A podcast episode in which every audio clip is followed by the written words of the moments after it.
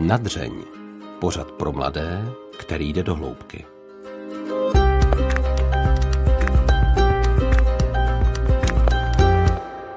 Těžké téma s optimistickým závěrem.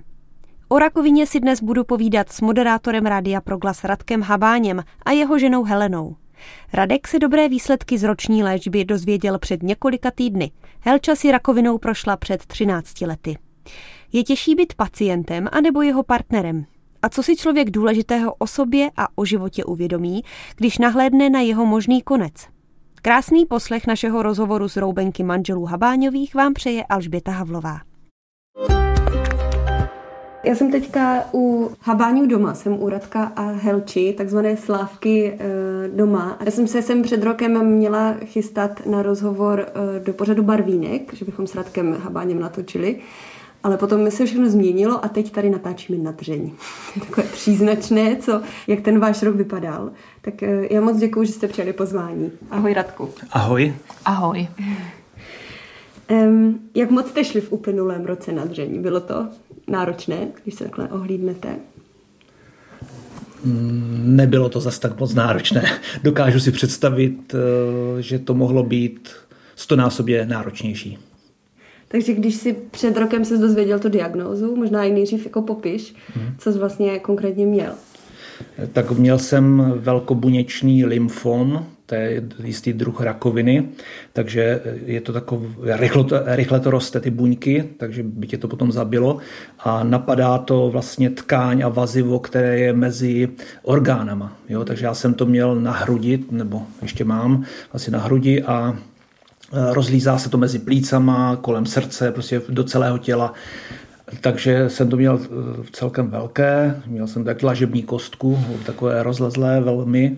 A potom vlastně je to na té léčbě, aby se to cvrklo tím, že to rychle roste, tak eh, oni to mají vychytané, ti doktoři, že vlastně potom to dokáže rychle splasknout. Takže mm, vypadalo to tak, že mě nejdřív začalo píchat v boku, pak mě začalo píchat velice u srdce, pak jsem přestával, jako špatně se mi dýchalo, hodně těžce, že jsem se zadýchal, prostě jsem ušel 10 metrů do kopečka, už jsem byl udýchaný, do schodu jsem dýchal jak, no, velice těžce. A bylo to jako činál horší, takže myslel jsem si, že je to jako z nervozity nebo že to je psychicky, tak jsem chodil na vycházky do přírody, procházky nezabírali. po měsíci to bylo ještě horší, takže potom vlastně eh, to jsme měli natáčet ten barvínek. Aha spolu a mělo to být o moderování, tak teď je to o mé rakovině. No a potom vlastně už to došlo tak daleko, že už jsem vlastně nemohla ani spávat, jo, že vlastně jsem spával jenom v jedné poloze, protože už mě všecko bolelo, už úplně hrozně, tak jsem šel prostě, odmoderoval jsem službu dopolední v rádiu a pak jsem šel na pohotovost a tam mě to teda zjistili. A byla úleva to zjistit, eh, tu diagnózu? Nebo jako tohle pro mě zní jako hodně stresový období, že člověk neví, co mu je. Mm-hmm. Já jsem celou dobu tady Helče říkal, že mám rakovinu. a nikdo mi to nevěřil, protože mě totiž, mě totiž vždycky, když mě něco je, tak eh, samozřejmě já eh, jako chlap, že ta rýmečka, tak prostě já hned myslím na eh, to nejhorší. Jo? Okamžitě mě naskakují nejhor, nejhorší varianty, takže ve chvíli, kdy vlastně mě začalo pichat do toho srdce, tak jsem si říkal, tak dostanu infarkt, nebo mám rakovinu potom po, po pár týdnech, nebo tak, že budu mít rakovinu. No a to, to se potom potvrdilo, takže říkal, víš, měl jsem pravdu. to, teď si teprve zpětně uvědomuji, jak blbě zněla ta otázka, jestli to byla úleva, to prostě úleva nemohla být, že jo? No, nebyla to úleva. No. Nebyla to úleva, bylo to potvrzení mé diagnózy. jo. A potom už to jde ráz na ráz, no. Rakovina je něco, s tím se člověk úplně uh, nechce potkat v životě ani jednou. A vy jste v páru to museli um, si prožít dvakrát. Tak se zeptám hnedka na začátku. Našli jste odpověď na otázku, proč zrovna vy? No, já se přiznám, že jsem to nehledala, tu otázku. Mm-hmm. A spíš jsem to brala já sama u sebe, tak to je, tak teď s tím je potřeba něco dělat. Mm-hmm. Já jako něco takového, jako jak třeba někteří lidi řeknou, proč zrovna já, jo, tak to vůbec nás jako s Helčou nenapadá takové věci. Jo, prostě dostali jsme to, tak teď se s tím prostě musíme poprat, budeme poslouchat doktory, co s náma, jo, a Prostě mm. brali jsme to jako součást života, jako že to není jako že nějak... Má tendenci se člověk jako třeba ptát Pána Boha, jak to s ním myslí? Proč se mu to stalo?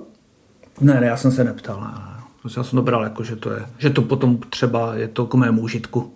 Jakože zpětně to vidím, jakože to pán Bůh potom na já to taky použiju jako k dobrému. Jo, ten rok vlastně to trvá, rok ta rakovina, než se z toho člověk vyhrabe. Když se z toho vyhrabe, mm-hmm. jo, tak to trvá zhruba, že rok ti to vezme života. Já to neberu jako ztracený čas a mně se to jako, myslím si, že to bude k dobrému. Jo. No ale když jsi to dozvěděla tu diagnozu, tak to tě nenapadalo. Ne, ne, ne. Taky konverzace s Bohem, tak... Ne, ne, ne, ne, ne, ne, ne, ne, ne, ne, ne. No a um, ty jsi teda jakoby měla rakovinu uh, před několika lety taky. Už to je 13, 12, 13 roků. Hmm. A abych byla teda úplně uh, abych řekla úplně všechno, nebo tady k tomuto se vyjádřila, tak já jsem se předtím asi měsíc dověděla, nebo zjistila jsem, že jsem těhotná. Mm-hmm. A když jsem pak šla, uh, když jsem šla pak k lékaři, tak vůbec jsem vlastně nešla na vyšetření nebo zjistit, jestli mám, nemám rakovinu, tak jsem vůbec neuvažovala. Nicméně vyšetření se protáhlo do celého dne a večer prostě to vypadalo na hodně procent, že to je rakovina. A v té chvíli jsem vůbec neřešila rakovinu, ale řešila jsem to miminko. Mm-hmm. A to pak byl problém, takže jsem neřešila rakovinu, ale miminko. Takže to bylo pro mě takové jako o, postoj. Spíš, že jsem, velice jsem se bála, protože mi došlo, že, o, že léčba buď bude léčba a miminko nebude a to já jsem prostě nechtěla, ale taky mi pomalu docházelo, aby vůbec jako došlo k porodu. Mm-hmm. Tak. A jak, jak jsi rozhodla, nebo mohla se rozhodnout? Uh, no rozhodla jsem se hned, že prostě, že miminko bude. No a během pár dnů pak si pán Bůh vzal miminko, tak pak už léčba mohla začít, takže uh, už jsem to potom tak nějak dál jako neřešila. Mm-hmm. Když jsem tehdy jela uh, od uh, lékaře z vyšetření, tak si pamatuju, že jsem byla tak strašně jako nervózní, a jsem si říkala, ty, co já teď budu dělat v tom vlaku, tak jsem seděla a jediné, jako měla jsem i Bibli, ale v té chvíli jsem viděla, že úplně to mě moc neuklidňuje. A já jsem si na mateřské tehdy ještě první dcerou jsem si opakovávala angličtinu a věděla jsem, že mám v batohu angličtinu, tak jsem si vytáhla nepravidelná slovesa a ve vlaku jsem drtila nepravidelná slovesa a to mě tak nějak jako, to mě, to mě trošičku jako v, té, v tom prvním šoku asi jako tak nějak jako vytáhlo, mm-hmm. vytáhlo z toho velkého stresu. A ty říkáš, že jsi rozhodla, že eh, pro miminko mm-hmm, místo léčby. Mm-hmm, ano. Tak co ti vedlo k tomuhle rozhodnutí? No, protože jsem si pořád říkala, že já mám šanci mm-hmm. ještě Jo, nerozuměla jsem tomu lékařsky, to jsem ale pořád, jako jsem si říkala, ale já prostě mám šanci, ale to malý by nemělo šanci. Mm-hmm. A ty s Radku, eh, dohodli jste se na tom nějak spolu, nebo to bylo jakoby Helčin nějaký, nějaká intuice? Eh, nebo to bylo její rozhodnutí? Aha, tak já bych ji podpořil ve všem, co by mm. ona jako jak se rozhodla. A jsem to jako eh, od začátku jsem to tak jako viděl, že by toto jako bylo nejrozumější řešení, jako toto, ta přednost miminku a potom léčba. Jo, to, jinak by bylo asi všechno špatně, toto bylo jako mm-hmm. rozumné na prvním místě. Mhm. No a pak teda, pak, když už miminko nebylo, tak uh, pak uh, už léčba byla možná a jak to dopadne nebo tak nějak, tak, tak moc, až jsem neměla prostor přemýšlet, protože tehdy jsme měli vlastně tu dvouletou dceru a, a člověk chce nebo nechce, tak ta prostě zaměstná. Takže č, takové nějaké přemýšlení, co a jak, jako moc na to nezbývalo času. Mm-hmm. Helča teda měla rakovinu. Rakovinu prsa. Rakovinu prsa. A to už se ti potom nikdy nevrátilo? Uh, nevrátilo, ne, ne tady k tomu řeknu, je už řekl Radek, tak eh, ta léčba samotná je běh na dlouhou trať. Mm-hmm. Opravdu já jsem měla uh, operaci, pak jsem měla chemoterapii, ozářky a druhou operaci a trvalo to rok a i když to vlastně vypadalo, nebo měla jsem pocit, jako že to je úspěšné celou dobu ta léčba, tak je to na dlouho. Mm-hmm. A když jakoby uh, si otěhotnila, mm-hmm Myslíš, že třeba se to stalo z nějakého důvodu, nebo prostě, eh, jak to teďka vnímáš zpětně, víš? Oh. Myslíš třeba na něj někdy? Jo, tak to ano, to, mm-hmm. to ano, to se modlíme za něho a k němu. Mm-hmm. Takže i když tady tolik se, nebo já sama spíš, Um, tolik se asi o tom doma nemluví a um, Miška se modlí za sestřičku.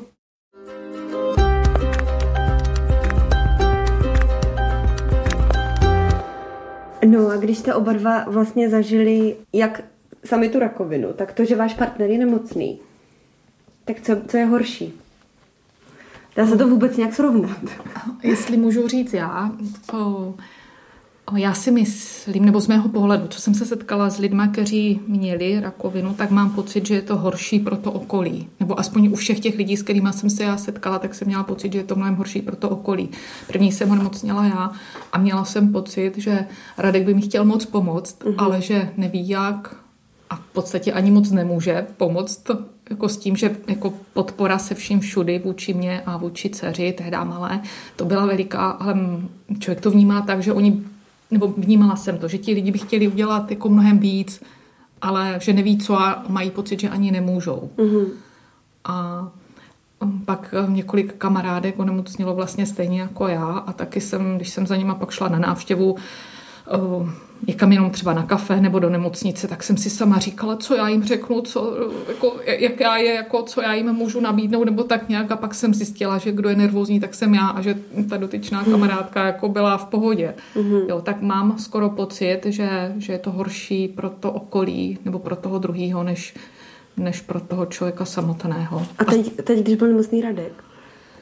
Oh, tak když onemocněla Radek, tak jsem si říkala, že to prostě že to musíme zvládnout, že to mhm. zvládneme. Tak jsem to vnímala. Mm-hmm. No já jsem to měl vlastně jednodušší, eh, protože já jsem určitě víc eh, poražíval tu helenčinu rakovinu, protože to mhm. se nám stalo vlastně... Jste byli mladí. Mladí a po, po, vlastně to byla první první setkání jo, s touto nemocí, takže jsem to jako těžce prožíval. Když to teď, když jsem to měl já, tak jsem přesně věděl, co budu, jak, co budu dostávat, jak se budu léčit, jak dlouho to bude trvat. Zhruba odhadem jsem prostě všechno věděl, mm-hmm. takže vlastně už jsem byl připravený duševně, co mě čeká a už jsem to měl zažité, takže pro mě bylo určitě horší vlastně eh, to první helenčina rakovina a potom moje vlastně už jsem nesl trošku líp já. Jo. Mm-hmm. Já teda na tomto místě určitě řeknu to, že eh, vlastně mm, já všechno hned vykecám. To je taková má bohužel možná špatná vlastnost, že mám tendenci vlastně, když mám nějaký problém, tak všem známým to říct. Jo? Mm. Takže kolikrát řeknu něco, co ani nemám ale eh, ti lidi se potom za tebe modlí. Jo? Takže, takže první, co jsem vlastně udělal, tak jsem okamžitě bleskem napsal 100 SMSek, maily a všechno. Takže rázem to viděli úplně všichni a hned se za tebe ti lidi modlí. To, to znamená, že vlastně máš, dejme tomu, 200 lidí jenom blízkých, co se za tebe modlí a to ještě nepočítám to, že mám tu výhodu, že jsem vlastně, že mě lidi znali z rádia. Mm-hmm. Takže jsem vlastně řekl i sekretářkám, ať všem lidem říkají přesně, co, co jakou nemoc mám, mm-hmm. jo, jo, co mě trápí, přesně, ať to klidně čtou z těch mých mailů posluchačům a tím pádem vlastně se za mě modlilo ne stovky lidí, ale tisíce lidí. Jo. Plus samozřejmě kamarádi za mě sloužili mše svaté, co jsou kněží a ani nevím vlastně, kolik lidí se za mě modlilo ve výsledku nebo kolik eh, mší za mě bylo odslouženo a to potom člověk jako cítí, takže... A jak to cítíš? Cítím to tak, že jsem vlastně za tu celou dobu vůbec neměl eh, strach nebo dep, depky. Jo, že vlastně uh, jsem to bral jako úplně v pohodě. Já jsem byl úplně celou dobu, vlastně celý ten rok v klidu že vůbec jsem, jako jediné, co mě vždycky popadla nějaká deprese, tak bylo na pár vteřin, desítky vteřin a mm, jednou za týden, dvakrát za týden, jakože tě napadne, že asi umřeš, jo, ale to bylo v sekundách, jo, takže já jsem vlastně celou dobu byl úplně v klidu, úplně furt, jo, od začátku až do konce, až do teďka protože se za tebe modlí. Protože já jsem viděl, že když vlastně já trošku sobecké, že, to je takové, že, nebo takové, eh, že, že vlastně eh, já se nemodlím a za mě se modlí ostatní, jo? takže já, že člověk někdy nemá sílu se modlit, nebo prostě na to nemáš fakt, prostě, prostě to nedáváš, jo? prostě si rád, že si přečteš knížku, nebo že na to nemusíš myslet, protože ve chvíli, kdy, za to, kdy se začneš modlit, tak na to prostě intenzivně myslíš. Takže já jsem kolikrát se ani nemodlil jako ustavičně, protože jsem věděl, že bych na to musel myslet, ale viděl jsem, že se za tebe modlí 100 tisíc lidí. Takže to bylo, to, to bylo dobré. Jo, jednou jsem se teda hodně bál, To je taková dobrá historka. To si mě po druhém chemu předvolal primář toho hemato-onkologického oddělení a a to bylo, to, bylo, to bylo drastické, protože já jsem vlastně, si mi zavolal on. A teď, teď, ti to na, teď tě napadne, jak to, že proč jako se mnou nechce mluvit doktor. Jo? Proč to se mnou neřeší tam, jo? na tom stacionáři nebo tak. Jsem říkal, tak a je to v pytli. Jo když ti to vlastně chce oznámit, oznámit ten primář, tak to jsem se fakt bál, no. zhruba tak jako těch deset minut, než jsem k němu došel, jo, to trvá ta cesta, než jsem, tak jsem si říkal, tak a to je v pytli. Oni řekne prostě, že mě zbývá prostě týden, mm-hmm. Tři. Jo. To, jsem, to jsem byl úplně přesvědčený na 95%, že mi tohle to řekne, když se mnou chce mluvit. No a on mě potom řekl, že kdyby něco potřeboval, takže mi jako pomůže, nebo když mám říct prostě třeba i mu, jo, mm-hmm. protože když si najdete stránky, tak vlastně tam najdete kontakty na, i na poslední sestřičku pomalu v nemocnicích. Takže klidně se mám ozvat, kdyby mi něco chybělo nebo trápilo, že se mám prostě ozvat. To je všechno, co mi chtěl říct. Jo. Takže potom se, se mě spadl ten kámen. To, to byl jediný okamžik, kdy jsem se tak hodně bál. Jo. Jo. Jo, ale jinak jsem se vlastně vůbec nebál. A jaký bylo to nahlídnutí teda jako na, tu, na ten možný špatný konec? No, tak to, jako bral jsem to tak, že prostě hold, už to tak mám, no. Protože já stejně třeba já umřu, že, za 20 let, nebo, nebo 30, jo. Eh, možná dřív, nevím, ale prostě tak jsem si řekl, tak ještě jsem mohl něco stihnout, ale, ale prostě tak už, tak prostě už nestihnu. No. Mm-hmm. Já už ve 30 letech jsem si říkal, tyjo, tak už jsem dosáhl všechno, co jsem chtěl v životě, už jsem šťastný jak blecha na měsíci, co víc bych si přál, být DJ, moderátorem, manželku mám, jo, to je prostě vš- barák, prostě už, já už jako nepotřebuji nic už k životu, jako už jsem všecko, tak co mě napadlo, už jako mám, jsou šťastný, tak vlastně všechno ostatní už byly bonusy. Tak, a jenže komu by se chtělo umírat, že? Ve 30, v 50, v 70 nikomu se nechce umírat, takže, eh, takže jsem si říkal, no tak nedá se nic dělat, no, tak, tak to, no. Helčela, ty jsi měla um, jaký průběh celé, celé té roční léčby? Říkala jsi taky každému o své diagnoze.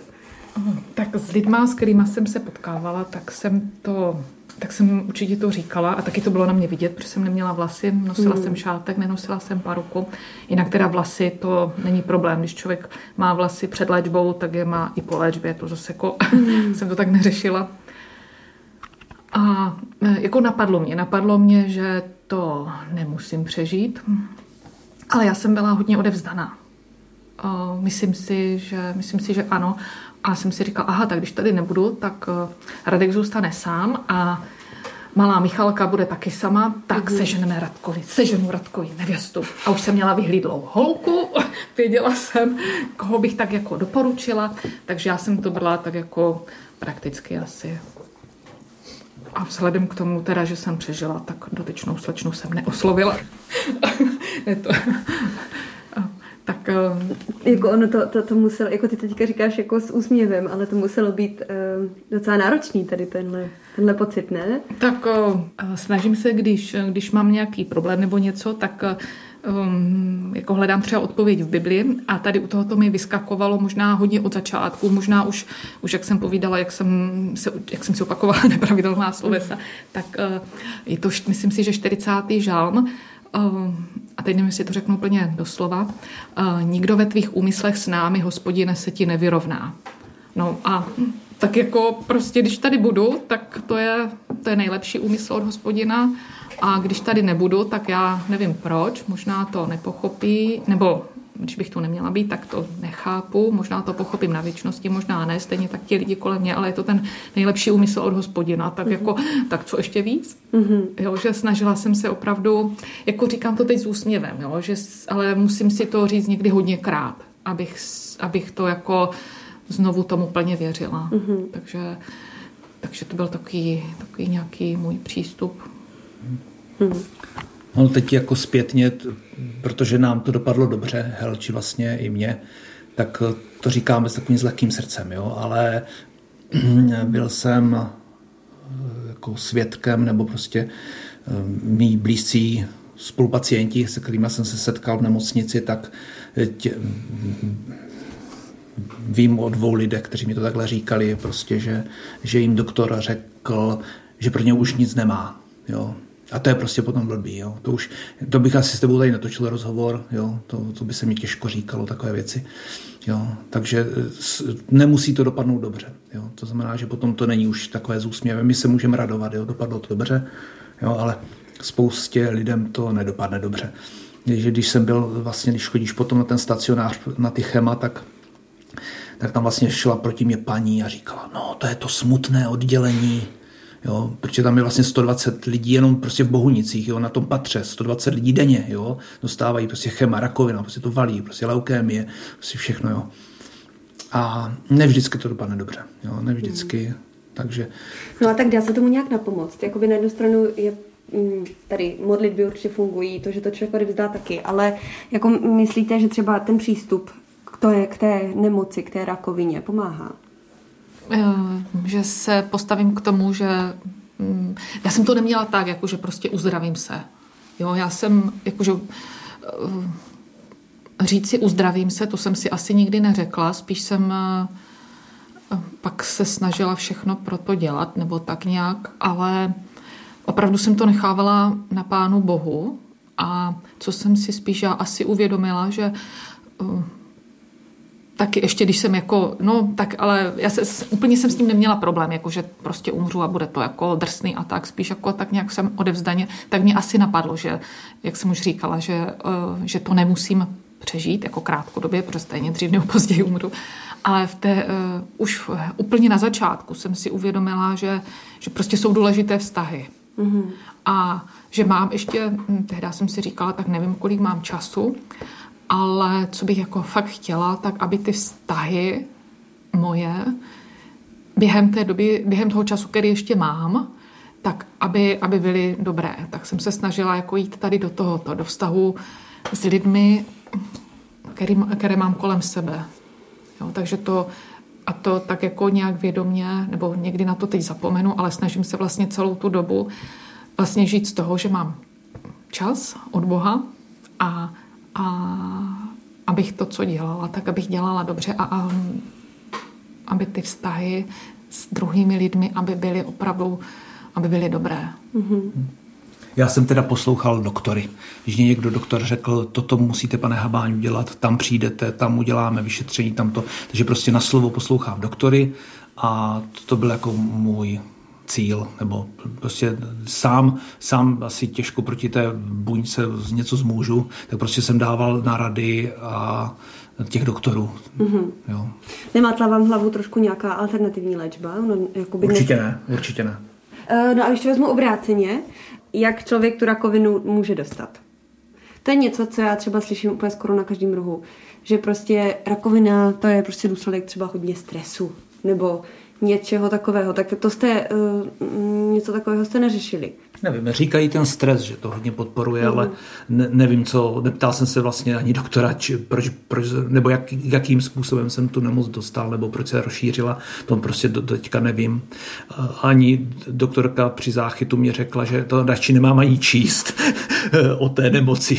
Tak já jsem fakt o tom vlastně, já o tom moc nevím. Jo? Já vím, že se to jmenuje velkobuněčný lymfom a a to je tak všechno, jo, že vlastně jsem se o to nikdy nezajímal, jo, co to je, jak to je, proč se to šíří, nebo to, takže, takže protože by mě to zbytečně zabíralo mozek a to jsem nechtěl, jo, se v tom uh, utápět. Takže nedokážu říct, jako, co to u mě třeba způsobilo. Mohlo to být stresem, mohlo to být, nevím, nezdravě, stravou, nevím, nevím, no, mm-hmm. nedokážu říct. Když takhle hodnotíte jakoby průběh toho léčení, mm, co bylo třeba na tom nejnáročnější? Tak nejnáročnější pro mě třeba bylo jako fyzicky eh, ty chema. Jo? To, je, to je vlastně, že mm, nejdříve ta, třeba v případě Helenky je to operace a pak následují ty chema a pak ozařování.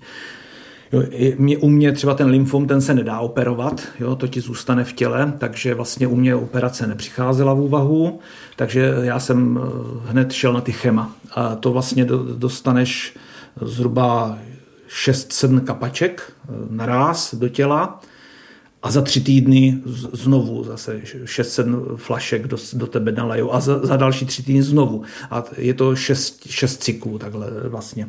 Jo, takže, takže potom je ti z toho špatně, třeba Helenka u toho zvracela, tak teď už doba pokročila za těch deset let, takže já jsem u toho nezvracel ale protože máš v sobě už zase jiné prášky, které vlastně tomu zabraňují a, a je to takové jako, že trpíš nechutenstvím, v puse máš, že kdybys vypila štamprlu nafty, mm-hmm. jo, máš pálení žáhy, aspoň teda já, já jsem takhle měl.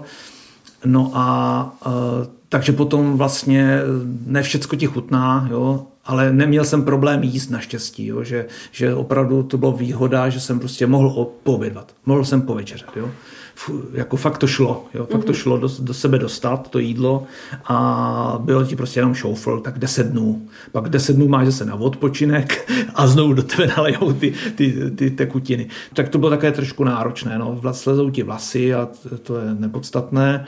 No a uh, jenom si musí dávat pozor, abys nejedla své nejmilovanější jídla, protože eh, ten mozek vlastně si sugeruje, že je ti šoufl z toho dobrýho jídla, co jíš. Takže až skončíš léčbu, tak se může stát, že vlastně potom nebudeš mít chuť na to své oblíbené jídlo, které jsi prostě před tím rokem měl rád, protože ten mozek ti řekne, a to s toho těm bylo špatně. Jo? Takže to jsem si říkal, ty to bych nechtěl. Tak jako dvě jídla, naštěstí to nejsou mé oblíbené, ale prostě ty já už teď si nedám. Jo? Ty, a co to je? Eh, jsou to takové dvě korejské jídla, eh, jo? protože já mám rád korejské jídla, takže dvě si už nedám s takovými houbama, také, myslím, nevím, jak se to přesně to jídlo jmenuje, tak to si asi určitě už životě nedám. Jo? A bál jsem se teda špaget. Jo? Jako já mám strašně rád špagety s vajíčkem a to jsem si několikrát během toho chema dal. A to jsem se fakt bál, že mě to přestane chutnat.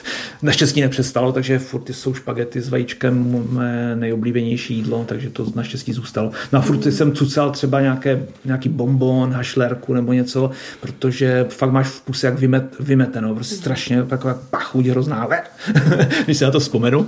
A vím, že potom to páté, šesté chemo už bylo, že ten, ta, ta psychika, to, to, je, to, jako to je na tomto srandovní, že ta psychika už ti řekne, to tělo už ví, co bude, takže já potom už jsem vlastně ani nemohl jíst ten den, protože to tělo vědělo, že když jsem přijel před tu nemocnici už, tak mě bylo už tak zle, že to tělo říkalo, a vidíš, dostaneš zase to, už je mě zle. Takže mě bylo zle ještě, než jsem to dostal, jo? že už, už vědělo to tělo, co dostane, takže vlastně ty poslední chema byly pro mě už jako velice náročné v tomto směru, protože jsem věděl, co bude. Jo? To tělo si to samo takhle sugerovalo, takže už to bylo takový to náročné. No a potom vlastně po těch chemech eh, následuje ozařování, tak to už je jenom tak o únavě, jakože vlastně furt jako jezdíš, to, to jezdíš každý den, mm-hmm. jo, a buď dostaneš třeba, já nevím, 20 dávek, 40 dávek, to už záleží na tom doktorovi, co, co to, a to už vlastně si jenom lehneš a pak tě ozařujou nějakýma paprskama, jo, do tebe šijou, ať, to, ať se to víc zapouzdří, ten nádor, jo, ať, ať už prostě úplně ho umrtví, jo, a to už není tak náročné,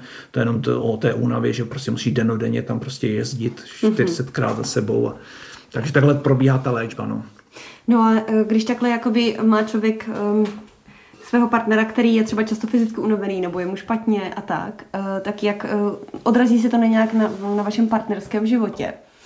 Tak já jsem se snažila aby Radek moc nepoznal, že funguje méně, než kdy jindy. Snažila jsem se, snažila jsem se dělat to, co je opravdu potřeba a snažila jsem se mu tu léčbu, jak to mám říct, zpříjemnit,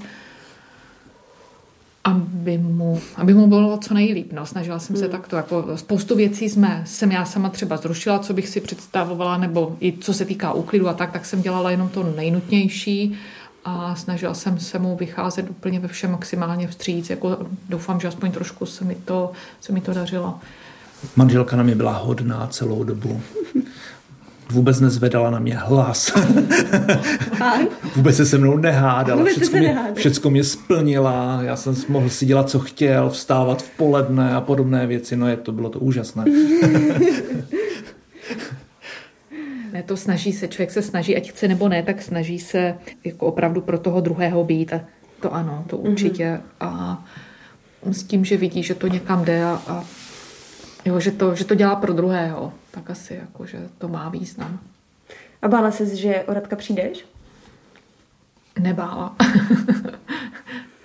Tak já jsem ne, ne, nepřemýšlela jsem tak až moc nad tím. Jakože mm-hmm. někdy se, jakože třeba když šel na vyšetření, tak jako jestli, jestli budou dobré nebo špatné výsledky, říkám, hm, tak když nebudou, tak spíš mě napadlo, že je, je to by bylo další, další třeba série, že by byla chemoterapie a to jsem si říkala, tyjo, tak to bych mu vůbec nepřála. Spíš tak to mě to jako, jo. Mm-hmm. Dál až, dál až jsem nepřemýšlela asi. Mm-hmm.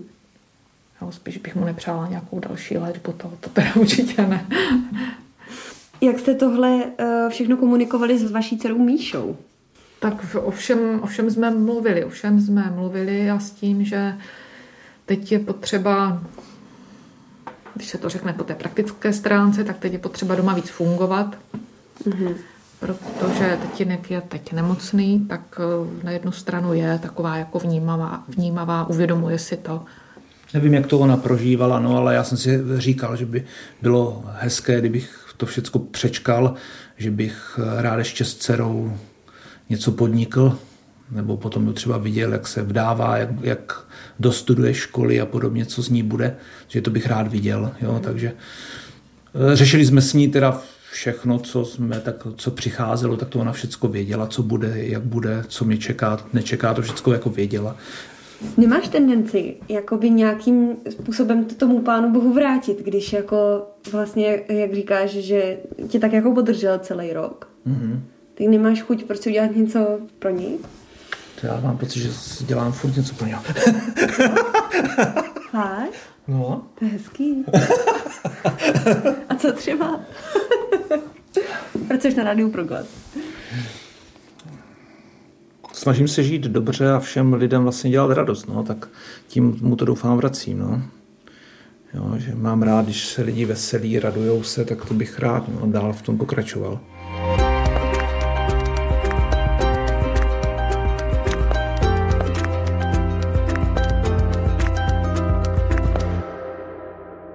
Měli byste třeba uh, doporučení, jak se chovat, anebo naopak, jak se nechovat, když uh, někdo má nějakou takovou vážnou nemoc? Co vám třeba osobně uh, vadilo?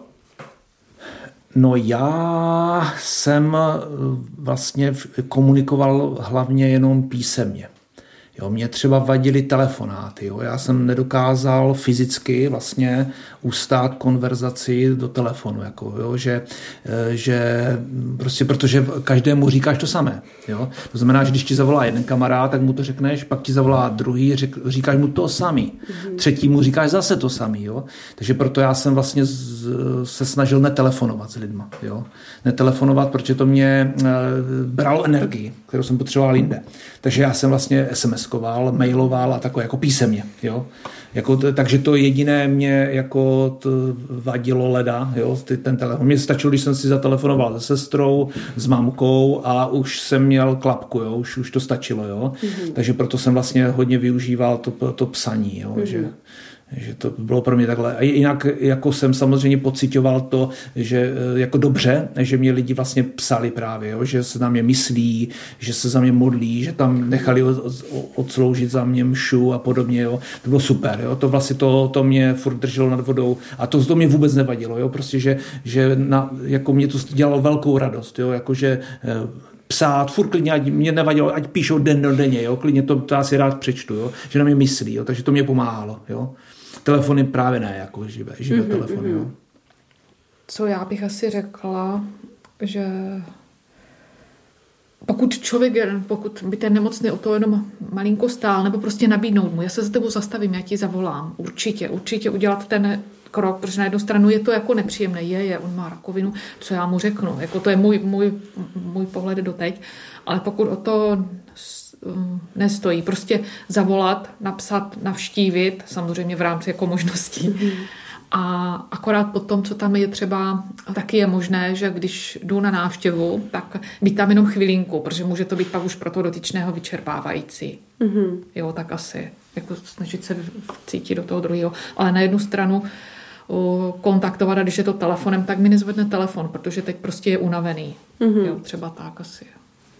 Já jsem třeba do nemocnice vůbec nechtěl žádnou návštěvu, jo, mm-hmm. jakože navíc byl covid, jo, takže to, to, to ještě tomu nepřidá, jo, protože já jsem si říkal, kdybych dostal ještě do toho covid, tak to teda nevím, jak by dopadlo, jo, to by bylo hodně náročné. Takže vlastně jsem všem zakázal, vlastně, aby mě navštěvovali, eh, protože tam plné oddělení, prostě lidí s leukémí a podobně, jo, tam, kdyby někdo něco dotáhl, tak prostě kalamita. Jo, takže, takže jsem to natvrdo zakázal všem, jo, tam za mnou chodila jenom Hel, Helenka, jo, mě donesla třeba nezbytné věci jednou za týden a to bylo všechno, ať tam zbytečně neroznášíme nějaké bacily. Jo, takže my s Helenkou třeba jsme introverti, jo, takže třeba nám vůbec nedělá problém být sám, jo, takže eh, já si vystačím s knížkou, s filmem, jo, prostě a můžu být zavřený, jak dlouho chci, jo, že mi to nevadí, jo, takže to, to má výhoda, jo. Ale je to o tom, že každý člověk je jinak nastavený, takže to znamená, že když někdo prostě e, se hroutí psychicky z něčeho, tak se bude hroutit o to víc prostě při rakovině. Jo. Když je někdo nastavený tak, tak prostě to, to jinak se k tomu postaví. Kamarád, co měl prostě leukémii, tak to byl pohodář, vedle mě co ležel. Jo. Ten prostě to všechno bral optimisticky jo. a to byl nevěřící člověk. Jo. Ten, prostě, ten, ten byl úplně happy z nás nejvíc. Jo. Já jsem prostě valil Bulvy, prostě jak on na všechny je prostě milý a to byl fakt nevěřok. Jo a že jsem úplně žasl, jak on to nese, jo, tu, tu nemoc. Jo. Všem rozdával eh, eh, radost a prostě bavil se, jak kdyby vůbec nemocný nebyl. Jo, takže to, to, to je člověk od člověka, jo, jak to prožíváš potom tu nemoc, co, co ti dělá zle nebo nedělá zle, to eh, prostě nebát se to říct, jo, prostě mm-hmm. jo, napsat, nezlobte se, teď mě nenavštěvujte, jo, jo, teď pište mě, jo, a tak, takže nebát se to říct, no když já jsem byla nemocná, tak já jsem si, možná jsem o tom ani moc nemluvila, ale velice jsem si uvědomovala toho, že Radek prostě, když já jsem byla nemocná, že fakt udělal pro mě první, poslední. Opravdu to, že tady prostě běhal se smetákem a já nevím co všechno a, a tehdejší dvouletou dceru bral na výlet a všechno kolem ní dělal a bral si ještě víkendové služby, aby pak v týdnu mohl být doma a mohl mi ulehčit, takže to jsem si vlastně uvědomovala, že fakt dělá opravdu první, poslední pro mě. Mm-hmm. Jo, že, že si myslím, už tehda to velice jako můj vztah jako prohloubilo k Radkovi. Jo, že to bylo pro mě takové, jako, možná jsem to ani nikdy Radkovi neřekla, ale jako vnímala jsem to a, a vím to, vím to celou dobu. Já si zase Helenky vážím víc, jo, jako určitě. Jo láska, úcta, věrnost, láska, úcta, stoupla velmi úcta. Nejvíc z těch tří, jo. A taky další část slibu, že v dobrém i ve zlém, že? Uh, jasně, no, no, no, no. To jsme si mohli vyzkoušet, že vlastně teď jednou po druhé. I po třetí vlastně kvůli Michalce, jo, protože on má cukrovku, to bylo vlastně před čtyřma lety. Takže vlastně já jenom jsem chtěl říct, že vlastně před sto lety by ani jeden z nás nežil. Ani Helča, ani Michalka, ani já. Mm-hmm. Už, mhm. už bychom byli mrtví. Jo? Takže díky za dobu, kterou teď žijeme. Mm. Dožili jsme se víc než 40 let. Hurá. No a, a co vám rakovina vzala? Když se nad tím tak jako zamyslíte, tak um, třeba mohlo to posílit váš partnerský vztah, ale co vám vzala? To není na, za něco naštvaní? Mě vzala 10 kilo hmoty, takže já jsem šťastný. jsem schudl za, za tři týdny 10 kilo. To by každá žena by mě mohla závidět. Takže mě vzala rakovina 10 kilo. Hurá. A co, co ty, ty ne, nejseš někdy naštvaná? Tak na jednu stranu mě třeba uh, si uvědomuji, že ta fyzička je podstatně horší. Myslím si, že jsem se úplně asi do toho nevrátila a některé věci uh, protože mě brali uh, uzliny v, pod hlavou paží, takže m, ta ruka je, jakoby, ne jakoby, ale doopravdy je, je, nemůžu tak namáhat, jak jsem mohla některé věci, co jsem, třeba bych neměla sekat dříví, tak, uh, jo, nebo tenis, ale tak tenis jsem nehrála ani předtím, ale některé věci uh, musím se hlídat, tak to ano, ale, ale neberu to tak spíš, to fakt vnímám tak, že mě Eh, že mám šanci, že mi vzala můj špatný pohled na věc, že jak už jsem mluvila o těch vztazích, tak eh, to záleží na mě, jestli tu příležitost využiju nebo ne, tak asi, že mi mohla vzít eh, můj špatný pohled na druhé nebo hmm. mé špatné vztahy k druhým. Takže je to vlastně dobře, že? Tak. to vlastně pozitivně. já doufám, že mi tento pohled vydrží, tak asi jo. jo. Jo. A teď ještě, co mě dala? Co mě dala? Co ti dala? Co mě dala? No, tady mám napsaný. Ne, já tady jenom chci říct něco. Tak co ti dala? Radek si udělal poznámky. Rakovina mě dala tři velké kamarády, se kterými jsem ležel na pokoji. Jirku, Tomáše a Franka. Máme v plánu navštívit a tři týdny s něma v nemocnici bylo, jak kdybych s něma strávil aspoň 20 let. Nemluvili jsme, měli jsme zákaz na pokoji mluvit o nemoci a o politice. Preferovalo se, preferovala se konverzace o jídle. Takže jsme mluvili o, o daščem a jsou z nás velcí kamarádi, furt si voláme, takže je to úplně prima. Takže to mě rakovina dala tyto tři kámoše. Potom vždycky s Dušanem Baurem, kolegou z rádia, moderátorem, jsme vždycky říkali, že by nebylo špatné mít eh, rok nebo dva prázdniny, takže rakovina mě dala úžasný rok prázdnin. no a naučil jsem se hrát ping-pong líp, protože s dcerou hrajeme ping-pong, tak to mi taky rakovina dala. Máme stůl doma, takže hrajeme ping-pong, takže umím líp hrát. Schodil jsem 10 kilo, to už jsem taky říkal. A taky jsem napsal novou knihu jmenuje se to Anna Hana, tak doufám, že posluchači se brzo s tím setkají, takže bych to rád vydal tu knížku novou, je to taková pohádka pěkná, tak doufám, že se lidem bude líbit. Takže toto mě všechno dala a jsem za to vděčný. Doufám, že potom uh, na to budu vždycky na tuto nemoc vlastně rád vzpomínat, jo, v dobrém vlastně. A uh, ty jsi měl energii napsat knížku další? Měl jsem energii, no, energie trošku chyběla, ale eh, vlastně mě to psaní té knížky eh, pomáhalo právě, že v té nemoci, jo, že vlastně, mm-hmm. když by, než upadnou do deprese, tak radši prostě píšu knihu, víš, že já mm-hmm. jsem se utekl do toho světa a vymýšlel jsem vlastně, jak by ten děj fungoval, co tak, že to tě zaměstná pozitivně a a vlastně nemysl, nemus, nemyslíš na nemoc. Jo? Nemyslíš mm-hmm. na nemoc. A to psaní mi šlo velice rychle, protože tu knížku do Hády, když jsem vrátil, tu předchozí jsem psal tři roky, tři a půl roku jsem to psal, šm, šmrdolil jsem to a tuto jsem měl za pět měsíců. Takže to, že třeba umřu, jsem si říkal, musím to ještě stihnout, než umřu. Tak rychle jsem psal, takže je to dobrý motor. Jo? Pro mě to byl dobrý motor, takže jsem to sfukl za pět měsíců, celou knížku a doufám, že letos vyjde. No? Tak, takže to, to taky prima, no, vlastně. Mě zajímá, když jste jakoby oba dva tu rakovinu přežili, a Radek vlastně se pozitivní výsledek to viděl teprve před pár dny, že? Mm. Tak eh, jakoby už jste stihli vymyslet, proč tady eh, si myslíte, že máte ještě pořád dál být? No, nemám to vymyšlené, ale říkám si, že asi důvod nějaký možná bude, že možná ještě něco máme zvládnout, no, něco podniknout, něco udělat. Eh, asi to vidím tak, že že bych se teď za to měl modlit hodně, proč jako vlastně tady ještě mám být a ten čas, který mám teď vyšetřený, vlastně jako zase bonus, jo, dalších třeba pár let k dobru, tak abych to nepromarnil, jo, když už vlastně jsem to takhle dostal, tak já, já eh, věřím tomu, že to nebylo marné, jo, ta nemoc, a že teď mám v plánu se nad tím usilovně zamýšlet, eh, jak dál, jo, nebo co, co třeba ještě podniknout, jo, nebo co, jo, co dál má být. Jo. Takže teď, teď, teď doufám, že eh, ne, nezůstane při starých takových eh, věcech, jo, monotónní, které dělal třeba monotónně nebo stereotypně, nebo prostě některé neřesti jsem jim dal už vale, jo, že, nebo prostě některým myšlenkám a ne, nerad bych zase třeba se tam vrátil do takových nějakých zajetých kolejí, které jsem měl. Já jsem taková, že oh, nemám velké cíle. Mm-hmm. Já spíš to mám tak, že žít opravdu dobře každý den. Asi tak a pokud má být něco mega, tak to se z toho pak už poskládá, z toho každého dobrého dne. Ale spíš opravdu to, že žít dobře každý den, že to je fakt dar. Je to dar a ten dar využít.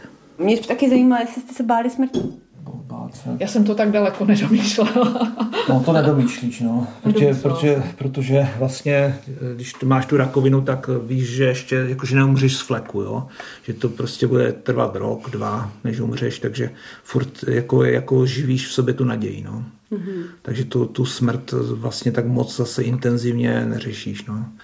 Až potom ležíš v bolestech, tak už jo asi, ale takže to takové, ta přímo ta, ten kontakt se smrtí jako není, protože víš, že neumřeš ze dne na den pravděpodobně. Jo? že to bude chvilku trvat.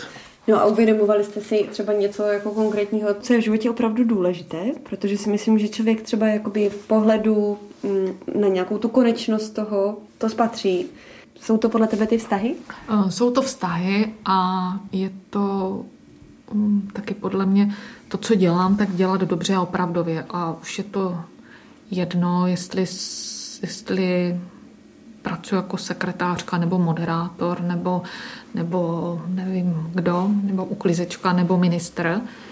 Já si myslím, že je důležité dělat dobře to, co dělám. Mm-hmm.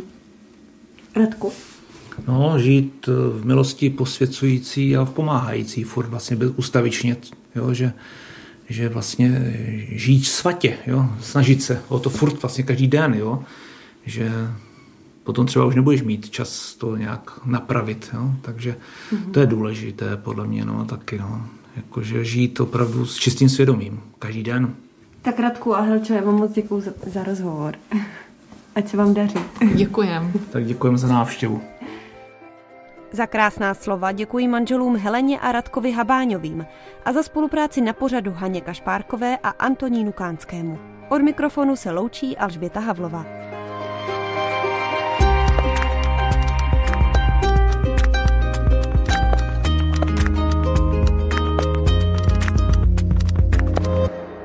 Podcast na dřeň vzniká na Radiu Proglas, které žije z darů posluchačů.